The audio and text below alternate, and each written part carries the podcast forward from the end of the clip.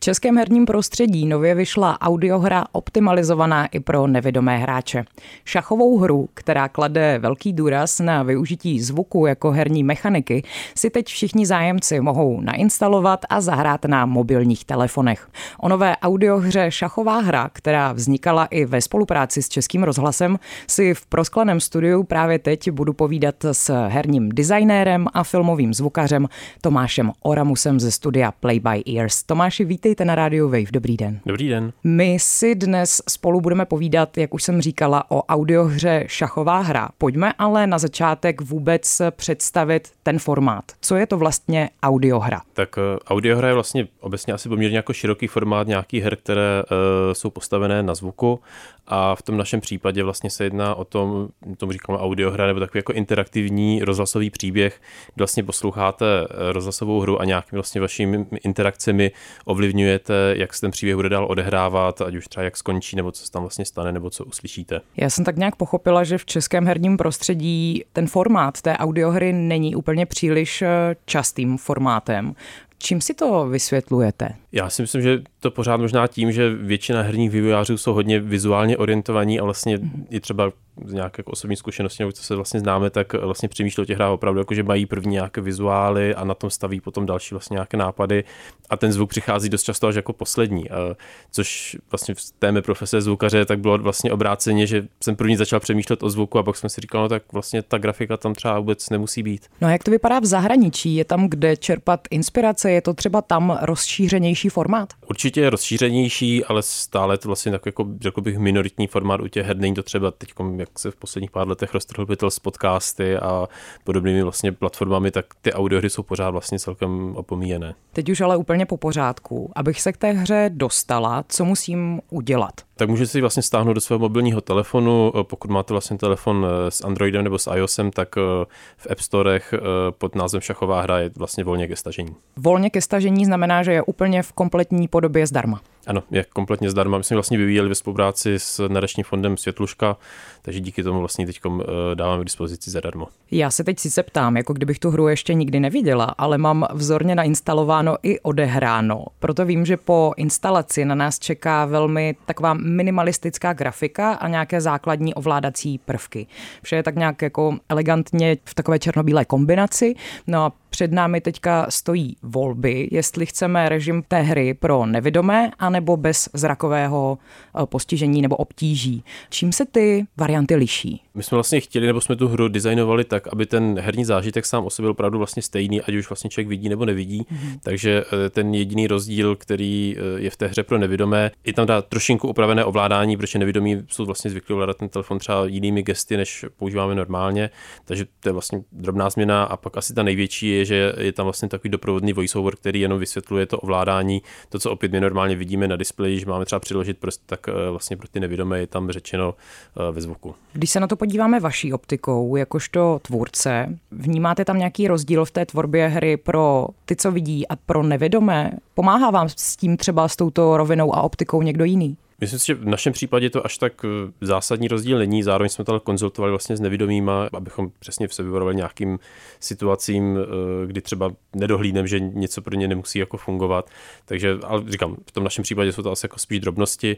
Co se týká třeba nějakých vlastně větších her, protože spousta her v dnešní době i těch jakoby určených pro normální vidící hráče, tak má spoustu vlastně způsobů nějak jako při, přizpůsobení nebo vlastně asistence pro ty nevidomé, tak tam už potom ty, to mnohem vlastně jakoby náročnější třeba některé mechaniky optimalizovat tak, aby fungovaly právě i pro ty nevidomé. Už jsme se dostali přes instalaci a nějaké základní nastavení té hry. Co nás čeká potom? A teď samozřejmě, ať nevyzradíme úplně všechno, ale co je tím narrativem, tím dějem té šachové hry? Tak ten hlavní příběh vlastně o starší paní, která eh, je v domově s pečovatelskou službou a řekněme pravidelně eh, s místním ošetřovatelem usedá k šachové partii, že spolu hrajou šachy.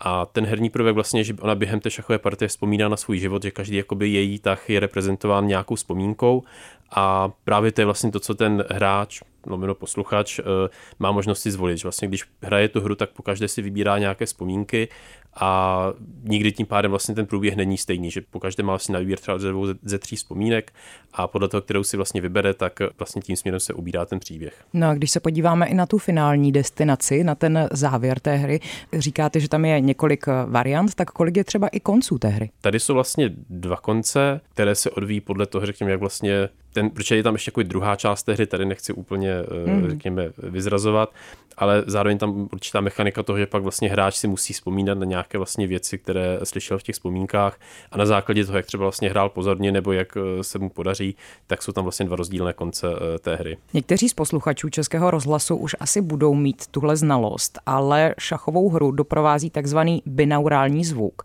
Tomáši, můžete vysvětlit, v čem to spočívá, co to vlastně znamená? Tak vlastně binaurální zvuk je způsob, řekněme, zvukového mixu nebo reprodukce, který funguje na sluchátka, což vlastně i v té hře zmiňujeme na začátku, že je ideální si nasadit sluchátka pro ten poslech. A vlastně díky té technologii při tom poslechu na ty sluchátka máte pocit, jako byste byli opravdu v tom prostoru. To znamená, že když třeba nějaký zvuk se ozve nad vámi nebo někdo kolem vás projde, tak to není jen takové to, že slyšíte z levého, z pravého sluchátka, ale vlastně opravdu vnímáte to, jako že jste v tom prostoru, třeba v nějaké místnosti, kolem vás vlastně chodí lidi nebo venku třeba projíždí auta a to právě umí tahle technologie vlastně napodobit. A ještě vlastně možná by bylo dobré říct, že to funguje s jakýmikoliv sluchátky, že není potřeba k tomu žádný jakoby speciální, eh, speciální vybavení.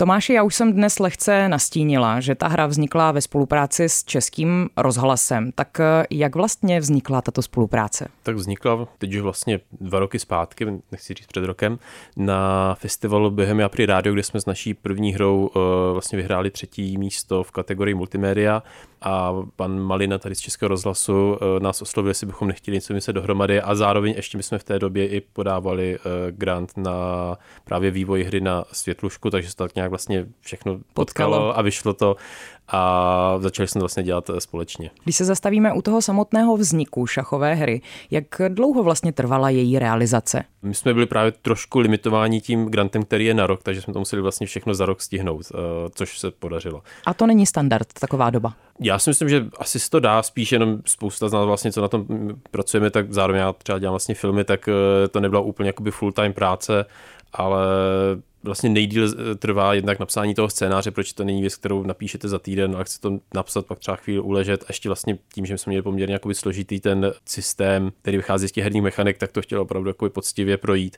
Takže s tím jsme zabrali asi 3-4 měsíce tak jako průběžného verzování, až po nějaké 13. 14. verze skončily. A pak vlastně ještě to natáčení, kde spíš to bylo z nějakých logistických problémů dát dohromady vlastně ty herce, které jsme chtěli do studia. Takže jenom časově vždycky to bylo tak, že jsme se domluvili, ale natáčelo se až za měsíc a půl, kdy měli dotyční čas, takže eh, spíš to bylo takhle náročné časově. Zmiňujete herce, kteří se objevují právě v nové audiohře.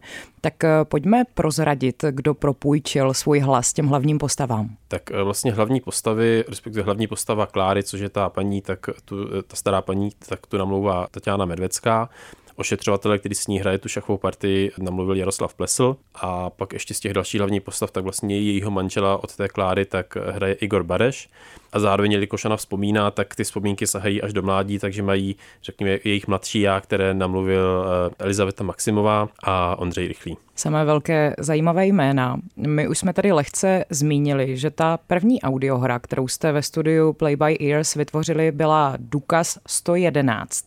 Tak eh, čím se třeba liší od té aktuální nové šachové hry? Liší se na první pohled jednak délkou, ta šachová hra je o něco kratší, ale zase vychází to z toho příběhu, že je to tak vlastně optimálně pro ten příběh nastavené.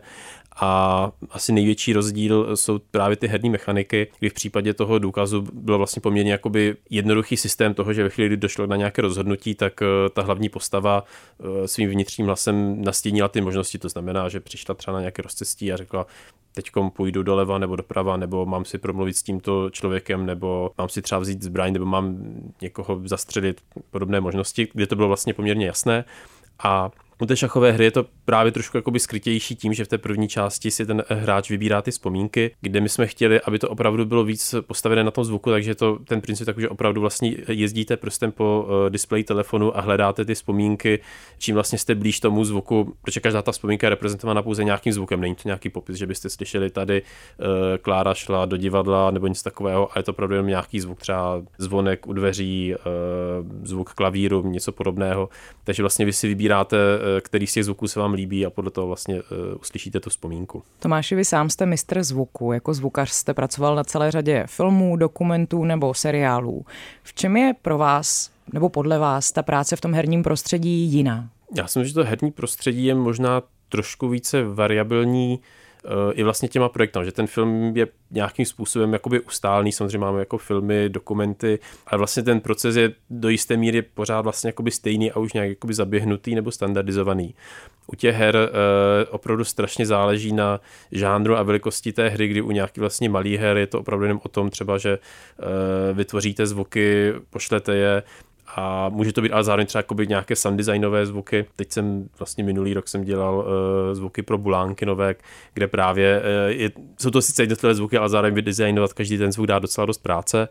Ale pak naopak jsou velké hry z těch českých, třeba můžeme zmínit Kingdom Come, Operace Flashpoint z nějakých starších nebo Armat teď novější, kde opravdu je to vlastně práce naopak mnohem náročnější než u toho filmu, proč je to množství nebo to kvantum těch věcí, které musíte udělat, je opravdu obrovské. Zmiňovali jsme, že pracujete ve studiu Play by Ears. Vím, že šachová hra právě teď vyšla, ale můžete třeba prozradit anebo nastínit, co máte ve výhledu před sebou, nebo co byste si přál, aby se stalo ještě, co byste vytvořili? Teď přemýšlíme právě, co dál. Jedna z variant je udělat třeba nějaký, řekněme, spin-off k těm hrám, co jsme vymysleli, ať už k důkazu nebo k šachové hře, ale zároveň nás láká si trošku posunout, zůstat stále vlastně u těch her, které jsou přístupné nevidomým, ale přidat tam třeba i trošku té vizuální složky, aby to oslovilo větší, větší vlastně publikum lidí a naopak je potom přiblížit k tomu, že vlastně ty hry nemusí být extrémně jako vizuální, ale můžou být zaměřené víc na ten zvuk, že stále vlastně bychom chtěli, aby ten zvuk byl jeden z klíčových prvků, ať už tou vlastně svojí kvalitou nebo tím, že je to nějaký vlastně herní prvek. Ve vysílání Rádia Wave jsme si dnes povídali o audiohře Šachová hra. Ve studiu byl se mnou Tomáš Oramus ze studia Play by Ears. Moc díky za váš čas a mějte se krásně. Díky.